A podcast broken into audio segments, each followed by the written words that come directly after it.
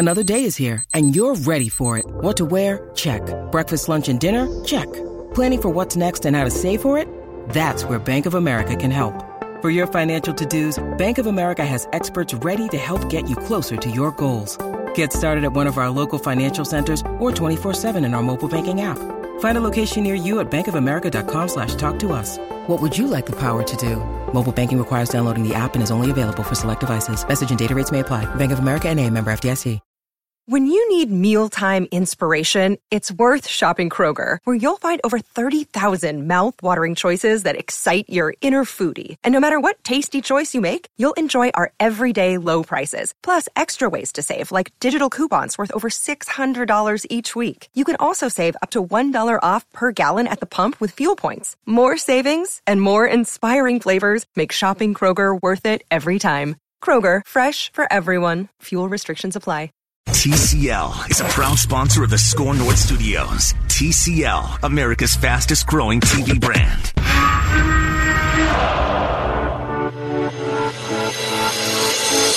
It's Purple Daily.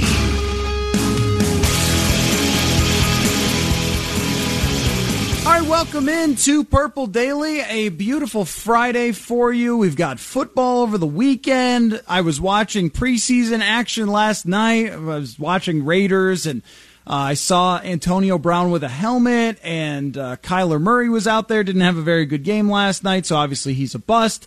Um, so we could get into some of those things along with uh, pass interference reviews and everything else with Myron Medcalf in the second hour and our journeyman quarterback correspondent, Sage Rosenfels. What is up, Sage? Uh, good afternoon. Uh, looking forward to a Friday of, for me, driving to Des Moines, Iowa, and watching a couple soccer games of my daughter, and possibly visiting the Iowa State Fair, which, growing up in the state, going to college in the state, I still have never been to. I have been to the Minnesota State Fair two or three times, but never the Iowa State Fair. So Really? looking forward to that this weekend. Uh, yes. I've heard Iowa State Fair is great. I don't know where I've heard this, but I seem to recall someone saying that Minnesota and Iowa have kind of a neck and neck for who has the best state fair. Yeah, I, I think they're very similar. A lot of fried candy bars or fried uh, everything, basically. Uh, concerts at the end of you know pretty much each day. I think. Uh, I think the difference ours is we get all these presidential candidates who are constantly going through. Uh, really, I think probably every year, a lot of uh, you know politicians and presidential candidates go through the through the uh, Iowa State Fair. So maybe we'll run into one of them uh, when we're there tomorrow. I did see a video mashup of presidential candidates eating fair food, and it was hilarious. Um, so, so yeah, yeah, I saw I saw uh, a Kamala Harris eating a like giant pork chop on a stick or something the other day. You know, just with her hands. It was uh, you don't see that every day. There you, is- you. You do see that at the Minnesota State Fair, though. I mean, there's there's a lot of similarities. there is nothing better than politicians being like, "I'm one of you. See, I have this big handful of meat." yeah. okay. I, I'm just like you. I'm just like you. Uh, all right, so let's uh, not go any farther down that road and uh, talk some football, Sage. Let's just start with I want to know what's on your list of things to watch for in the second preseason game. So where where does your mind go immediately when I say that? Sage, it's preseason game number two. What do you need to see from the Minnesota Vikings? Well, I think you just want to see execution at a high rate. You know, I went back and watched that game, I, I think a third time from the other day. And one thing I liked about it was there were not very many negative uh, yardage runs, uh, if that makes sense. It seems like last year there'd be some runs where, you know, a D lineman would, would beat an offensive lineman or a tight end or something. And, you know, the, the running backs getting hit in the backfield or having to make a move three yards deep. I, I felt like the other night, uh, there was a really good job of almost no penetration, a lot of double teams in the down linemen, working their way up to the linebackers.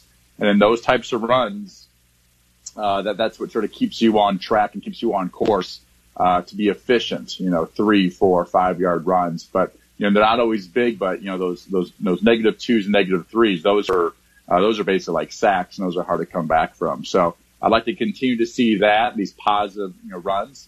Uh, I'd like to see some more play action. I think something we, I'd like to talk about, uh, today with, with you is, uh, not to say more play action, but, uh, because of play action usually, higher yards per catch down the field for, you know, Adam Thielen, uh, Stefon Diggs and the other wide receivers will be playing most of the game. Uh, I'm looking forward to see some big plays down the field, something the Vikings did not have enough last year.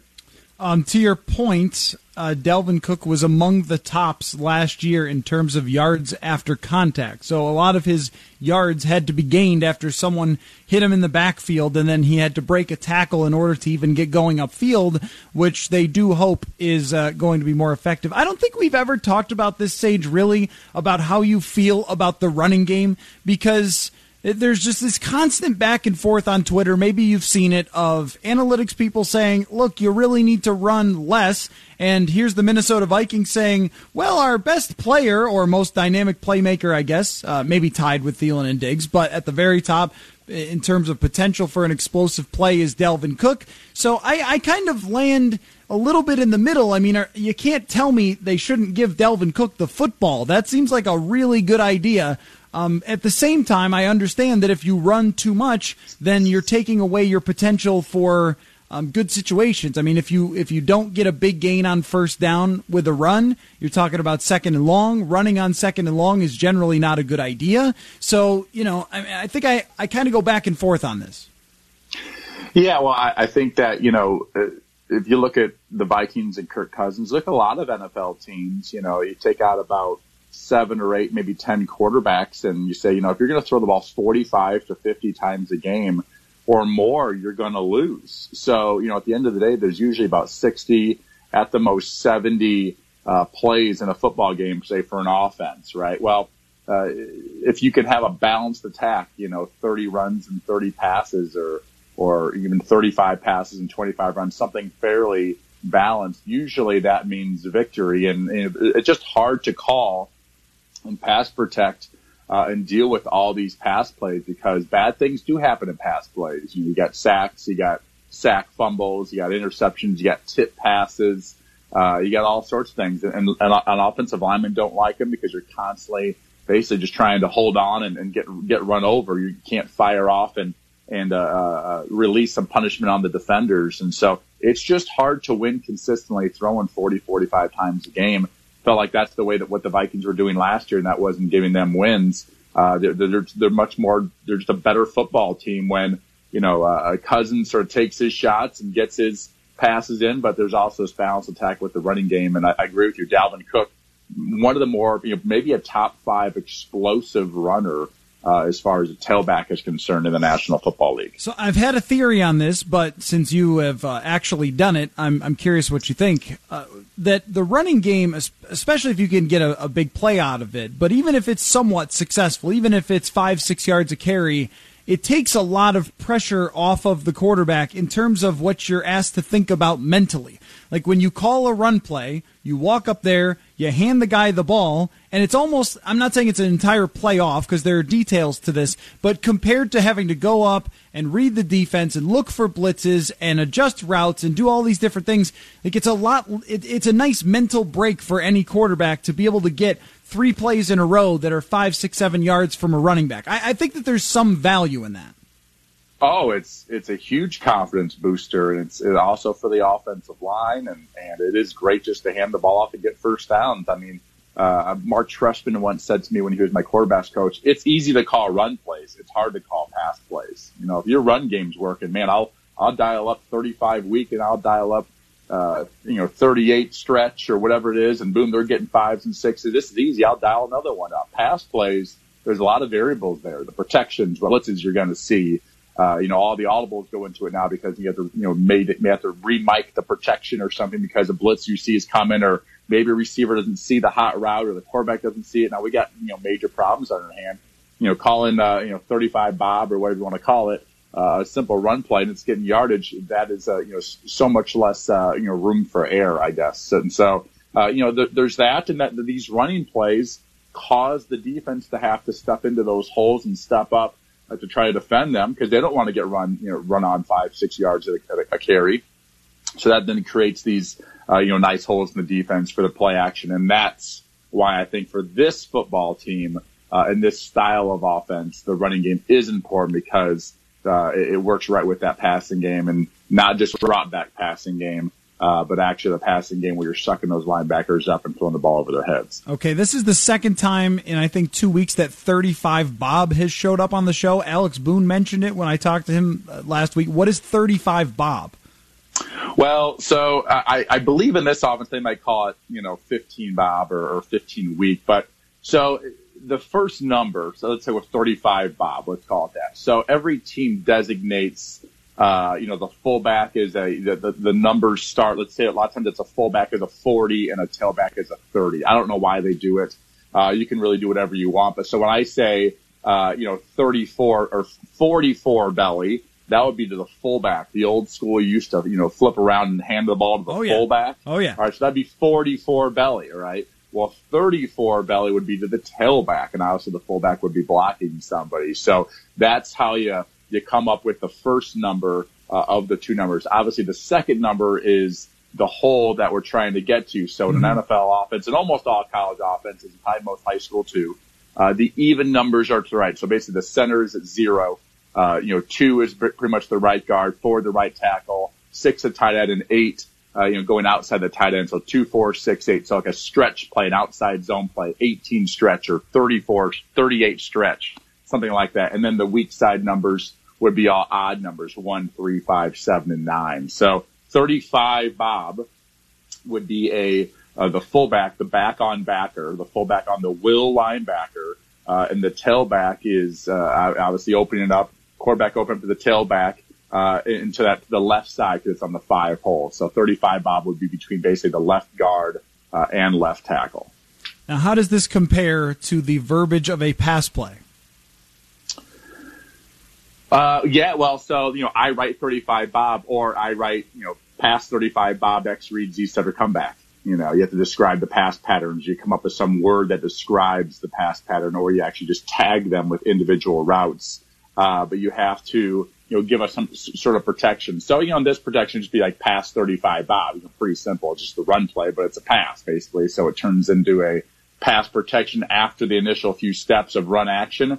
Uh, actually the weak side of it is pretty much pure pass protection, but, uh, it, it just, that, that's the way it goes. You know, there's also, you know, double right, zebra right, three jet, zebra arches, halfback wide. Like there's, there's a lot that goes into these pass plays when you start to get into all these, uh, you know, uh, types of words and protections that have to describe more people, have to give more protection, all these things. Run plays are pretty much the formation, you know, the motion and, you know, what's the run play? Pretty simple. So, just circling back to where we started with all that, which was the that there is benefit to being able to just call 35 Bob and walk up there and get six yards from Dalvin Cook and be like, okay, positive play, kept us moving, going down the field, giving it to a playmaker, and not having to do all of that other stuff um, for Yeah, a handful yeah, no, of plays on a drive. It's, it's yeah, it's great. And when you get like in a second and two, now it's like, hey, now we got we know what the defense is going to be in. They're probably going to be in man-to-man coverage. We can maybe take a shot on a play action or something like that. You know, thinking that we're going to get a first down on a third and short situation if we got that run game fired up pretty good. Uh, you know, come into that that play call. So now it allows you allows that coordinator all kinds of options. Second two, second three, man, I can take a shot. I can just come out and get a completion. I can run the ball again. I can call boot. You can really do anything you want, uh, you know, other than probably a screen because the defense, uh, isn't going to be rushing the passer all that hard. So, you know, that's why that run game stuff is so important because then it opens up that playbook, uh, you know, for the coordinator. Uh, you know, no, no one, play action doesn't work on third and 10. Right. You know, you, Yep. you basically have to drop straight, straight back at that point, right? So that's how the game really changes if you get these positive runs then it opens up that play action. And because just the down distance actually says like basically, you know, play action would work, uh, in this situation more than a, you know, second super long or third long. Yeah, the situational stuff last year, um, they were in a lot of third and longs, and Kirk Cousins has not historically been a great third and long quarterbacks uh, or quarterback. There are usually guys uh, in the league who are consistent with that. Tom Brady, Ben Roethlisberger, uh, Teddy Bridgewater was this way, and Cousins is just not one of them. And I think a lot of it is that it asks him to just step straight back and oftentimes throw into a tight window or oftentimes take a risk. And those aren't really necessarily things that he's always done.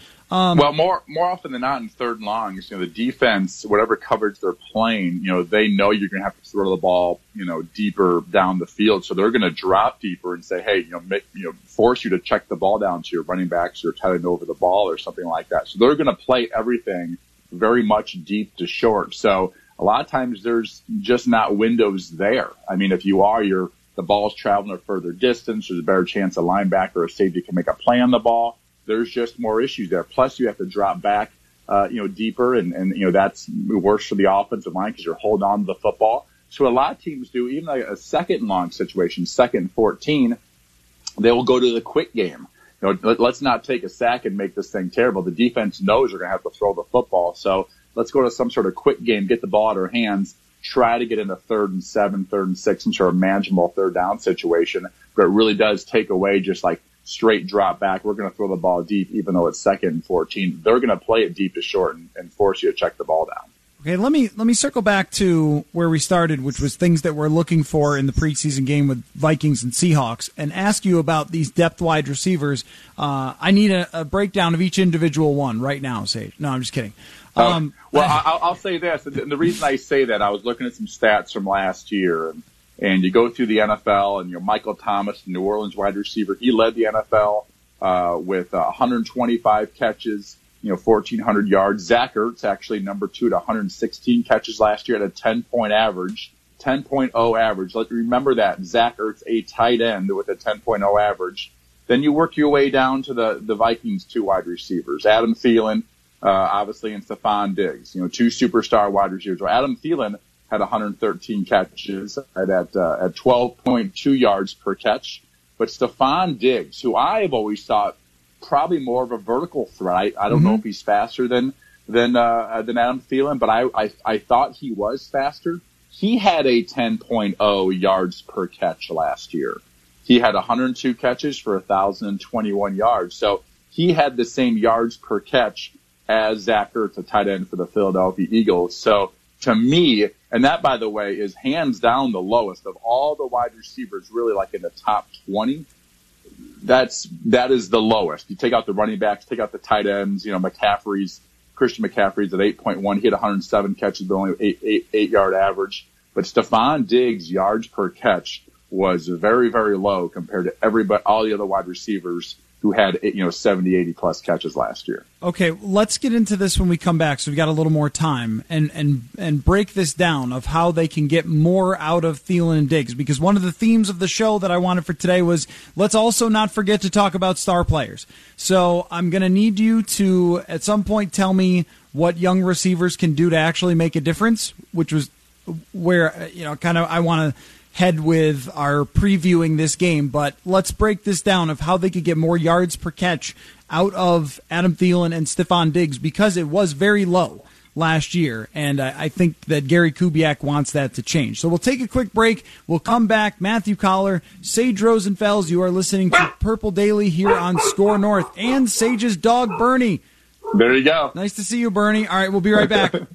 Football fans, it's Mackey here for Federated Insurance. You might not know this about me, but I've been a business owner a couple different times in my life. I can relate to the roller coaster ride, the never ending sea of problems to solve, the exhilaration of those incremental wins. If you're a business owner, I recommend getting to know Federated, which has over a century of experience in protecting businesses and making them as successful as they can be. You want a company like Federated standing behind your business. Visit federatedinsurance.com to find your local representative. Federated Mutual Insurance Company. It's our business to protect yours. All right, back here on Purple Daily, Matthew Coller and Sage Rosenfels. If you missed any of uh, our show today or are going to miss um, the second hour with Myron Medcalf, then make sure you download the podcast version on iTunes or wherever you get your podcasts. Um, Bernie in the background is uh, still unhappy, Sage, with uh, your your workers in your bathroom. Is that what's going on with Bernie the dog? Yeah retail in the bathroom, and Bernie's uh, he's a very good watchdog. So anyone that walks into the house, he goes nuts. And so you know, I'm in my son's room currently, trying to do this trying to do this radio show. And uh, hopefully uh, everything goes okay downstairs. That's all right. I think it was a welcome addition. I don't have a barking dog. Um, my my greyhound honestly does not bark You have to make her really upset to get her to bark. Um, so I do not have a watchdog. Uh, you could break into my house and she would probably hope you just had a treat, and that's all she would do. So your dog runs runs around your yard like a crazy person. It seems like to me, just just runs around in circles nonstop all the time. Yeah, she can reach uh, somewhere in the range of like 35 miles an hour. So she just runs around in circles and shreds the lawn. Luckily, I'm not one of those people that would care about this because it's just grass flying everywhere. When it's wet, you'll see just mud shooting everywhere, and, and that's what she likes to do because she's a race Man. dog. So yeah, so so she so she raced uh, for a long time. Yeah, uh, like pro- yep. professionally, I guess. yes, the right phrase to use. Yes, you and her were both professional athletes. Um, she was a racer for four years, and then we adopted her. So I would highly suggest it for anyone who's looking for a dog to look into greyhound adoption. Anyway, let's get back to football, Sage. Um, if Bernie has thoughts on play action and how to get the ball to uh, Adam Thielen and Stefon Diggs uh, better, then he can bark in his answer. But I, let's circle back to that. You mentioned the research that you did. The yards per catch on Thielen and Diggs were not great last year, and that has to be a main goal of Kevin Stefanski and Gary Kubiak here is to hit on more big plays to those guys. Well, it's hard to just straight up throw the ball down the field and and uh, you know by just dropping back, you know. And I tell you the, the Saints are one of those teams. They don't do a ton of play action. They do some, but they do a ton of drop back pass, ton of empty stuff with Drew Brees. And Michael Thomas's numbers weren't huge either as far as uh, you know his yards per catch, only by 11.2. Uh, you know, but so so it's hard to just drop back and, and throw the ball deep because you know the defenders are going to wait back there for you. They're going to play everything deep to short, safeties, corners, linebackers, all that stuff. But the play action causing you know the linebackers and D linemen to play that run first. Uh, one, it, it prevents the D lineman from rushing the passer. Uh, and, and, just going, you know what, the quarterback's going to be six, seven yards deep, and I'm just going to try to get to that spot as quickly as possible. They have to play that run first, and and really for you know probably a good two seconds. And so that allows more time for the receivers to get deeper down the field uh, and, and, to get to you know deep, you know further parts of the defense. And uh, uh, you know those linebackers step up into their gaps because they're all responsible for a certain gap in the defense. And now there's these these areas behind them, and so uh, it doesn't take that much. But that that run action uh, is, is in particular if the run is successful, that run action creates. Uh, you know, the defense, you know, stepping towards the offense and not going in the other direction which then allows these big holes back there. So that's to me, uh, that is just how the, the I, and I, I, am fairly sure, and we'll see, we should check back this maybe quarter way through the season, halfway through the season. Uh, you know, maybe not first game, but I'd like to see how these numbers, if they go up as far as yards per catch, because I feel like last year they didn't do enough play action. It was straight drop back, which means everything's going to be deep, you know, uh, short passes usually or balls that's hard to push the ball down the field in straight drop back. So you end up getting a lot of, you know, completions to the, under, the underneath stuff or just going out there and throwing like a hitch route to Stefon Diggs and see if he'll do something with it. Might get six yards and brings down that yards per catch, but you know, the, the bootleg stuff, the play action stuff, I think it brings up that yards per catch average. Well, that, that's what I was going to ask you is about last year. And you and I had uh, done quite a bit of John DeFilippo evaluation and had uh, several uh, serious criticisms of the way that he had handled that offense. But in terms of how you're going to deal with an offensive line that isn't that great, last year it was not just not that great. It was very poor. This year I would probably put it under not not that great, but maybe average at best, which would be a big improvement. But uh, in terms of handling that, one of the ways that John DeFilippo did it was by throwing quick screens to Stefon Diggs. And that's one of the reasons that he only averaged 10 yards a catch because he would just have Kirk Cousins snap the ball, throw it right to Stefon Diggs, try to get yards after the catch. After maybe three or four weeks, that didn't really work anymore, but they kept trying it. And I, I think that that hurt his overall yardage.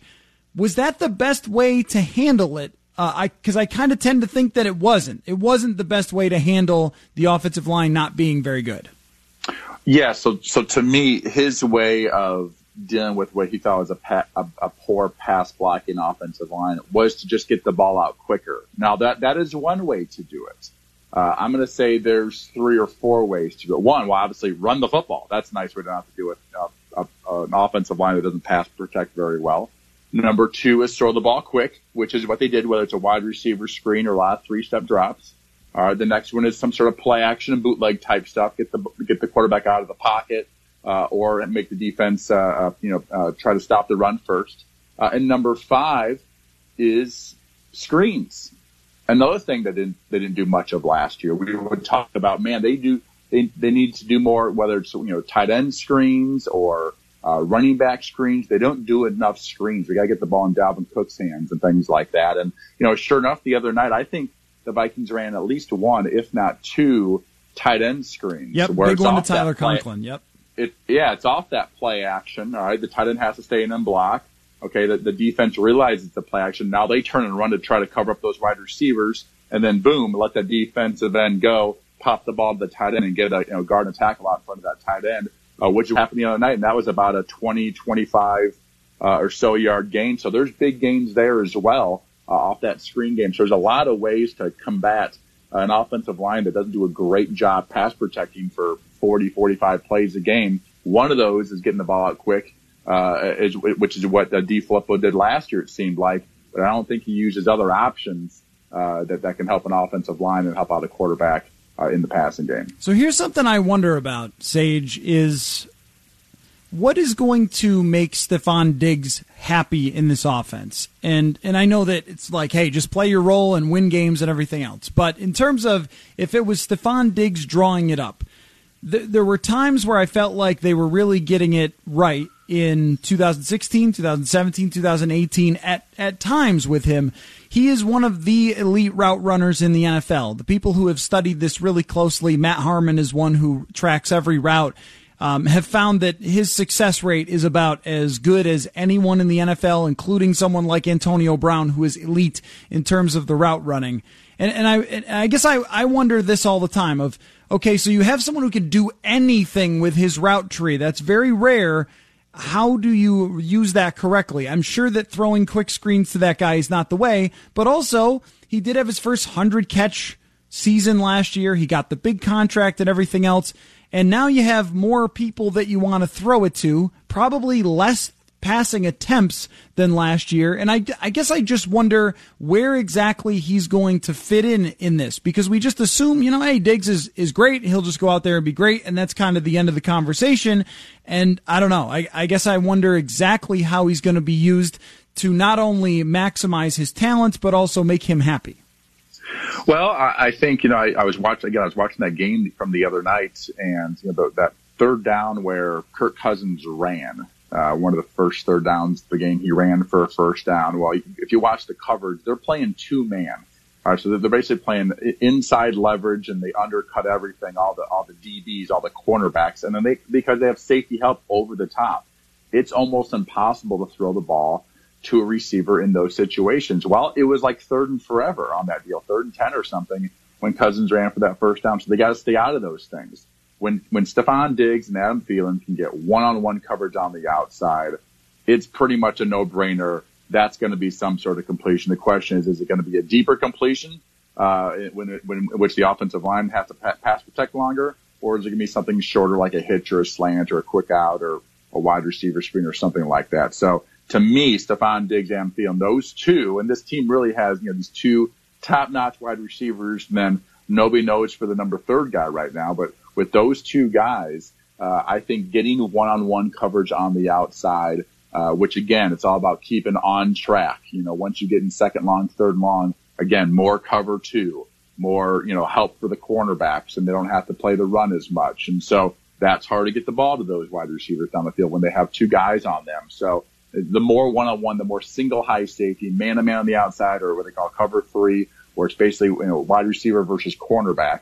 Uh, that is what the Vikings need this year for Diggs' numbers to go up. So I guess my question off of that would be then.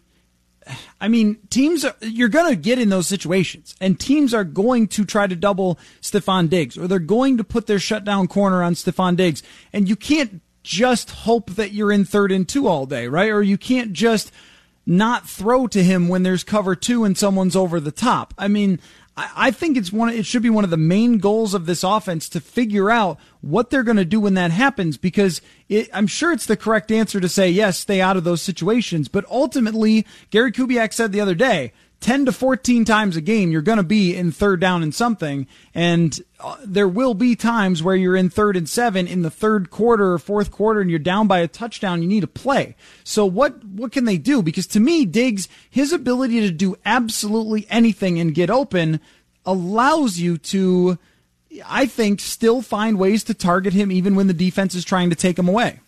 Yeah, so this is where you get to a, a good offensive coordinator or, or play designer that comes up with formations that put the receivers in untraditional spots. You know, don't leave Stefon and Adam just on the outside out by the numbers. And so all the defense knows where they are. They can line up. They can set their defense. They can cloud them or play two guys over them and double team, but move them around a lot. And again, going back to Coach Kubiak's offense back in the Houston days, Andre Johnson, we'd line him up in the backfield and motion him out sometimes, or just line him up in the backfield. They line him up as almost a tight end position, uh, basically in a three point stance. They do all these stacks and motions and in bunches to try to uh, almost hide your premier players because defense can't adjust to all those things. You know, if you're in a lot of times you're like in a, what they call that two man coverage I was talking about earlier, and you get in some sort of stack. Well, defenses don't like that because they can't bump both of them uh, in that two man coverage, and so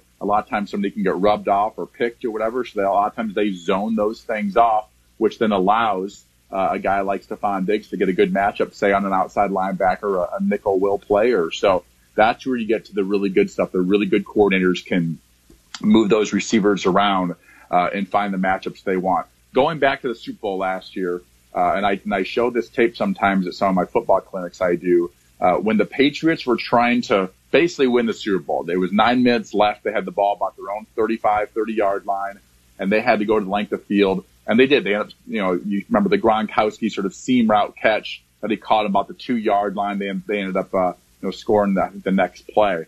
They, on that drive, they ran the exact same play three times in a row. Hmm. Out of, out of empty, out of re- what they call regular personnel, a fullback was in the game, a tailback was in the game, okay? Uh, and they had, uh, you know, Gronk um, I believe another tight end or receiver, but they had Julian Edelman. So you had that regular personnel grouping. But Julian Edelman in the empty set was playing, he was the guy that was closest to the tackle. He was sort of playing the tight end role in that. Uh, in the first, first play of that series, he gets a line, uh, a, a matchup on a linebacker one on one over the ball, sort of put the move on him, uh, and they called a jerk route and uh, trying to make the linebacker look like a jerk is what Kyle Shanahan used to say. but they got but they got about a 14, 15 yard gain first play of the drive. Yeah, right? that's that's coaching. Okay, and then what happens the next time? Then they run the, the, same play again, and then uh, the Rams, of course, they got good coaches too, so they're not going to allow that to happen. So they actually double team Edelman and Gronkowski on that play. So what does Tom Brady do? He throws it out to his his running back for about an eight yard gain uh, on just a simple hitch route uh, to Rex Burkhead. All right. And then the third time they tried to double Edelman again. They did something else. They didn't get quite lined up correctly. And that's when he hit Gronk down the seam. So there's ways to get premier players the ball, uh, formation, you know, with formations and things like that, and motions and stacks and, and bunches uh, that ju- doesn't just leave them out there one on one and say, Hey, you got to beat that, that, you know, that two man coverage or the coverage where you have a safety helping out over the top because the coach said, we're going to take away Stefon Diggs this game. There's a way coaches, uh, offensively, try to formation things to try to you know get some sort of good matchup. And, that's to me where it was a failure last year of John DeFilippo. I've got the numbers here. Stefon Diggs on third down was only able to gain 10 first downs on 35 targets, and that's not because he wasn't able to run the route you asked him or not because he didn't catch the ball. To me, that's entirely on how did you design him to get open. And once teams started to do the double team on Thielen and Diggs, it was like John DeFilippo didn't know what to do. Go, yeah, oh, so basically, well, what, we're screwed. Yeah, basically what you're saying because you know we talk about you know Kirk being a really accurate passer. So you got an accurate passer, you got a great route runner with unbelievable hands. I remember Stefon dropping too many balls last year. So basically, he's trying to fit uh, over the course of the year, you know, 35 passes, trying to fit them into probably pretty small spaces, and uh, and they didn't connect, only connected 10 times, and so you'd like to have that percentage go way up, you know, to have a a great receiver like Diggs only catching, you know, basically one out of three, uh, you know, balls uh, that are thrown to him on third down. That that number is very way too low for him. Yep, yep. Uh, he had 19 catches overall, but only 10 turned into first downs. And only when it was between third and seven and nine, um, they only went two of nine throwing the ball to Stefon Diggs. So that to me is a failure from uh, the offensive coordinator to get him the ball, and that's something that could change this year. Uh, let me ask you before we end the segment here, Sage, just about the young wide receivers. And when you're a quarterback in training camp and preseason, I mean, what what do you need to see from somebody? Because it isn't just one good catch in the preseason or something like that. It's got to be on a daily basis. And I feel like we're still just sitting here and waiting and waiting and waiting for somebody to do something. And it is an opportunity this weekend against Seattle to do something from someone. Yeah, very much so. And and you know, I about, I'm guessing you probably talked about Laquan Treadwell, and did I read something that maybe he was open for a, a possible trade to somebody else or yes, something like yes, that? Yes, that was a report so, from Albert Breer. Yes, which is always you know this time of year that always seems to be like, well, we could just wait till the Vikings cut him and then we'll pick him up for nothing, or we give a seventh round draft pick or something like that. So um, you know, we'll see what happens there. We you know that that story's been uh, talked about many many times. Uh, you know, Chad Beebe didn't have much for, he had some action the other night, but didn't have, I don't think any balls thrown to him or anything like that. Obviously, Bisi Johnson, uh, had a nice game the other night, catching that touchdown pass, did a nice job. Uh, you know, the, there are like, you know, gamers, uh, in, you know, for wide receivers too, guys that are okay in practice, but then they just sort of seem to always make that play in the game and they, they show up in particular in the preseason. So, you know, can, can one of those guys that's, know, lower in the depth chart, can they work their way up uh, by consistently having three, four preseason games and then, you know, getting confidence. And then next thing you know, Stefanski saying, Hey, Bisi, you know, we're going to put you as a third wide receiver, uh, with the ones in this next four plays, you know, and then he gets that opportunity and you see how he does. So, uh, you know, the, the preseason games are always fun for, to me to, to look at these receivers to see what they can do. And, uh, I, I'm, you know, I'm very interested what these guys do. Obviously, you know, the, uh, the, this weekend. And, and, uh, obviously I said, I think Bisi Johnson probably made the biggest impression, uh, for me yep. of those young wide receivers. Yeah. And there's no question that he's been emerging as a guy that would be a great find for them if he could do something from Colorado State. And I, I think what we're finding, Sage, more and more, you brought up Laquan Treadwell, is that there are certain things that correlate to success in the NFL that if you could do them in college, that you probably have a better chance to be a good NFL wide receiver. And those things aren't necessarily bullying people, uh, uh, you know, uh, corners that aren't that good, like Laquan Treadwell did in college. But it's probably can you be a route technician, and if you can perfect the details of route running, then you probably have a much better chance than you would have if you were a guy that you know kind of had to just use your physical advantages. Does that make sense?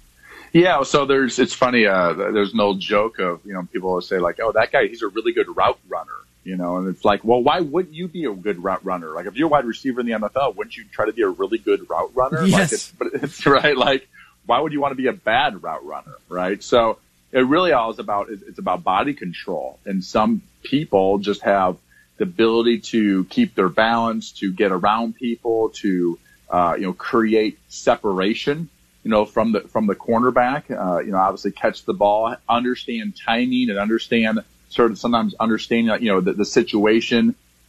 Uh, you know, the quarterback's in that he's getting. You know, as you take off, you see pressures coming. That ball might come out just a step quicker. It's like understand all these little sort of intangibles that aren't.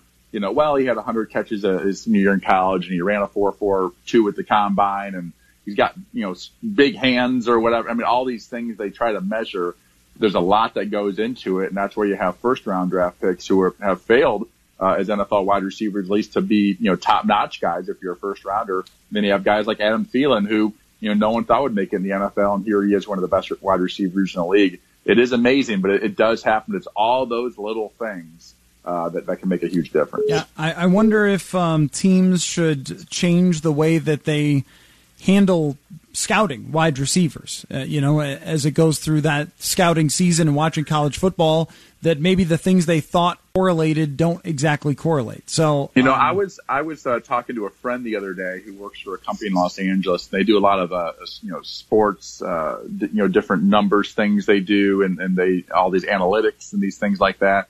And there is a so the um, the XFL which is, you know, slowly getting ready here. They're doing all these sort of regional combines. It sounds like guys that haven't made it the NFL trying to make it in the XFL.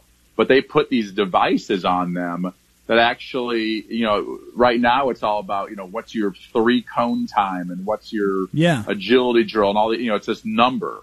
This actually measures uh, the ability to like how quick you are in and out of breaks. Wow. Actually measures that, right? So gets a more precise number, uh, not just you know, the, the, what's the 40 time? It's, you know, it's really is like how quick you are in and out of the break because if you're quick in and out of breaks, that means that you can probably get separation from defenders, and that's hugely important for for wide receivers and tight ends. All right, we got to take a break. We'll come right back. We'll put a wrap on the hour. Myron Medcalf is coming up next hour. When we return, you are listening to Purple Daily here on SKOR North. 245 here at SKOR North. Time for the SKOR North download for this hour. You can join myself and Dan Terhar tomorrow night for SKOR North's coverage of Minnesota United, who sit in second place in the Western Conference after their 1 0 victory over Colorado Rapids midweek. They'll host Orlando City on Saturday, pregame at 6.30 there with kickoff at 7 right here on SKOR North on AM 1500, skornorth.com, and the SKOR North mobile app that is free if you haven't heard lately. That's been your SKOR North download. Now back to the final segment this hour of Purple Daily. All right, final segment of the week with Sage Rosenfels. We're doing this three times a week with our journeyman quarterback correspondent. And uh, as we get more and more film for you to grind, Sage, this will become more and more fun. So I'm looking forward to um, putting more, the Vikings putting more on tape on Sunday against uh, the Seattle Seahawks. I, I, have a question for you, though, um, before we wrap up the hour here about Mike Zimmer. Um, so Courtney Cronin wrote a big piece about Mike Zimmer, and part of it was Zimmer's fear of being fired. That he has always had this kind of um, like concern that he was going to get fired, and weirdly, it's never happened for him. And and I wonder what you think, Sage, about the expectations for this year and how they impact the decision making on Zimmer. Like if you were evaluating him, if you owned the Minnesota Vikings, how would you do it for this year? Would it purely be on win loss? Would there be some other metric or some other way? Or would it just be entirely on how the season felt to you? I mean, how would you do it? Well, I, I think Mike Zimmer's a heck of a football coach. And I think if the Vikings would ever fire him, I'm fairly sure somebody else would pick him up fairly quickly. You know, always has one of the better defenses in the league, going back to even when he was you know, the defensive coordinator of like the Bengals when they never spent money on anybody, their defense was always really tough. So I think he's a highly respected coach. I, I don't see him being on any sort of hot seat whatsoever. I, I do believe the Vikings have sort of found the guy that I, I hope is there for a long time. He's, he's, he's respected by people outside of that locker room on other teams and, and the, around the NFL. And it seems like to me very much inside that locker room and on the coaching staff. So uh, I don't see him going anywhere. It's not always easy to find somebody that everyone – you know, seems to, you know, like and respect and, and uh, like playing for. And, and, uh, and he's also a, you know, a tough guy probably. So, uh, I, I think that they, they, they found the right coach. I don't see him on any sort of hot seat. It would really surprise me. The season would have to somehow like fall apart and there'd be strange controversy for some reason about something. Uh, you know, they win three, four football games and it's like, man, we got to flush this toilet and start anew. Uh, you know, even if they win six or seven games, I, I still don't think he's really on the, the hot seat for this season, maybe for the following season. So, uh, I think they're going to be back in the playoff hunt, if not in the playoffs. Uh, and so I, I don't think, uh, uh, you know, the, the, aspect of Mike Zimmer getting fired anytime soon is going to happen. See, I, I look at it a little bit differently because of the bar that was set and the money that was spent on Kirk Cousins for him to be here that there is a lot of pressure. I would not put Mike Zimmer necessarily at the top of the league in terms of quarterbacks, or I'm sorry, uh, head coaches that uh, would be under the most pressure. That would be someone like Jay Gruden in Washington um, or Doug Marrone in Jacksonville, where if it doesn't work out, then that might be the end of them. But, you know, I think that everything changed uh, for how Zimmer is viewed in 2017 when they go to the NFC Championship game and the Wilfs could see the potential for Mike Zimmer as the head coach here. And the whole argument was if we just bring in Kirk Cousins, we can now get over the top and everything else. And if there's another playoff list season, then you would be talking about no playoffs in 2016, 2018, and 2019 And then I, I, wonder how much goodwill will be left over from 2017. So in a way, it's like the two ways to look at it are the way the lens that you looked at it through it, which is I think it's hard to find a coach that's this good, and I would agree with you considering how many get fired in their first or second year. But then there's also this other factor of well, if you own the team, you just put down a lot of cash to bring back all the players they said they needed, and if you miss the playoffs, then then I think there is a chance that they make a change. Well, I will say this: the Kirk Cousins situation, if that doesn't work out and, and he doesn't play well, I, I don't think that's just on Mike Zimmer. I got to think that's on about ten people. I think that decision was a lot of people uh, agreeing to it, uh, and, and I don't know, you know, from any sort of inside information who sort of had the final say or who was pushing the hardest, but I'm guessing everyone was on board. They thought, you know, here's a quarterback that put some huge numbers in Washington and had some good seasons and the Vikings were in need of you know somebody to sort of take them to the next level, to the next step. And I think a lot of people had a consensus that, that he was going to be the guy, better than drafting somebody and starting over or, or something like that. So that's the direction they went in. I think sort of the whole organization went that way. And if it doesn't work out, I can't think it's just Mike Zimmer's fault uh, if Kirk Cousins doesn't end up being the quarterback to take them to the promised land. Yeah, and I, I, agree with that. And the day they signed him, they said it was a collective decision between a bunch of different people. So those are the people that need to be held responsible or that will be held responsible if it doesn't work out, and who will get the credit if it does. Um, and then, you know, and like who hired DeFilippo last year? Was that 100% on Zimmer? Was that right. a mix of Zimmer and Spielman? I mean, that obviously was a mistake. And I think that you know, you and I could agree, and I think most listeners could probably agree that, you know, probably mid-season, if not earlier, Zimmer was saying things that was sort of like leading us to all go, you know, it doesn't seem like he's a big fan of DeFilippo. Yep. Right. Yep. So he, he caught that pretty early and they, they flushed that one down the toilet. So, uh, you know, we, I said, we'll, we'll, we'll see how the season goes and all those types of things. All right. Last thing. Um, and say hi to Bernie for me before you wrap this up. There he goes. Um, just, so if you're um, you're a player, it's a preseason game, you're on that sideline, and you have a kicking competition. So you got a couple of kickers who are battling for uh, the spot. What are you guys thinking over there? Are you thinking somebody just make your kicks? I don't care who it is, but I need to be able to trust you. Uh, is there intrigue in the locker room? Are there debates over kickers? I mean, what is that like when you are a team that has a kicking competition going on? I feel like it's one of those things that like nobody wants to talk about. You know, like don't, it's just sort of like something? yeah, like stay out. You know, we're not making that decision, right? Like let somebody else make that decision. That's for that's for the GM, the head coach, whatever. The, the players just want somebody to make their kicks or make all their kicks or or get hot during the regular season. Obviously, a lot of times there's sort of a loyalty to the veteran, to Dan Bailey, who's been there, who's done it. He's made some big kicks uh, you know, for the Vikings and you'd like to just have him, kick, you know, kick, uh, you know, the, the best of his career. That's what you'd like to have. But at the end of the day, they end up signing a, a young guy, uh, and that, you know, just sort of showed up and he's our kicker. I mean, that, that happens in NFL teams. Yep. You go the entire off season and all of a sudden week one, we got a guy that literally just showed up like five days ago. Now he's trying to kick, you know, field goals for us and like nobody even knows who he is. I mean, that really does happen, you know, very regularly. Some guy, you know, somebody gets hurt, pulls a muscle, you sign a guy for a week or two. Nobody even really gets to know the kicker. Like he's just over sort of doing his own thing and you hope that during the games he makes his kicks. And so I think all the Vikings players just hoping these guys just make their kicks and, and, uh, and hopefully the best man wins. Yeah, it's such a funny thing in sports of just like no one cares who you are. Just do the thing you're supposed to do, and don't bug anybody. Yeah, uh, it's like high school high school football. Like you know your teammates literally since like elementary school. Right. You guys yeah. have been through everything together, and it's like the, the pro football is like this guy showed up three days ago, and here he is trying to win a game for us. All right, Sage, uh, another fun week of football talk. We'll have more film to grind after the Vikings play against Seattle, so we'll catch up with you then. And uh, when we return, it will be Myron Medcalf along with me. We'll talk about some more star players, especially on the defensive side. Also, what Myron is looking for in this next preseason game when we come back here on Purple Daily.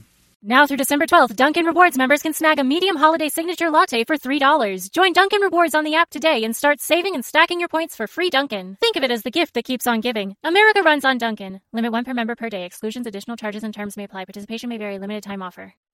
This holiday season, Peloton's got a gift for you. Get up to $200 off accessories with the purchase of a Peloton bike, Bike Plus, or Tread. And take your workout to the next level with accessories like non slip grip dumbbells, a heart rate monitor, cycling shoes, and more. Peloton, motivation that moves you. This limited time offer ends December 25th. Visit onepeloton.com to learn more. All access membership separate. Offer ends December 25th. Cannot be combined with other offers. See additional terms at onepeloton.com.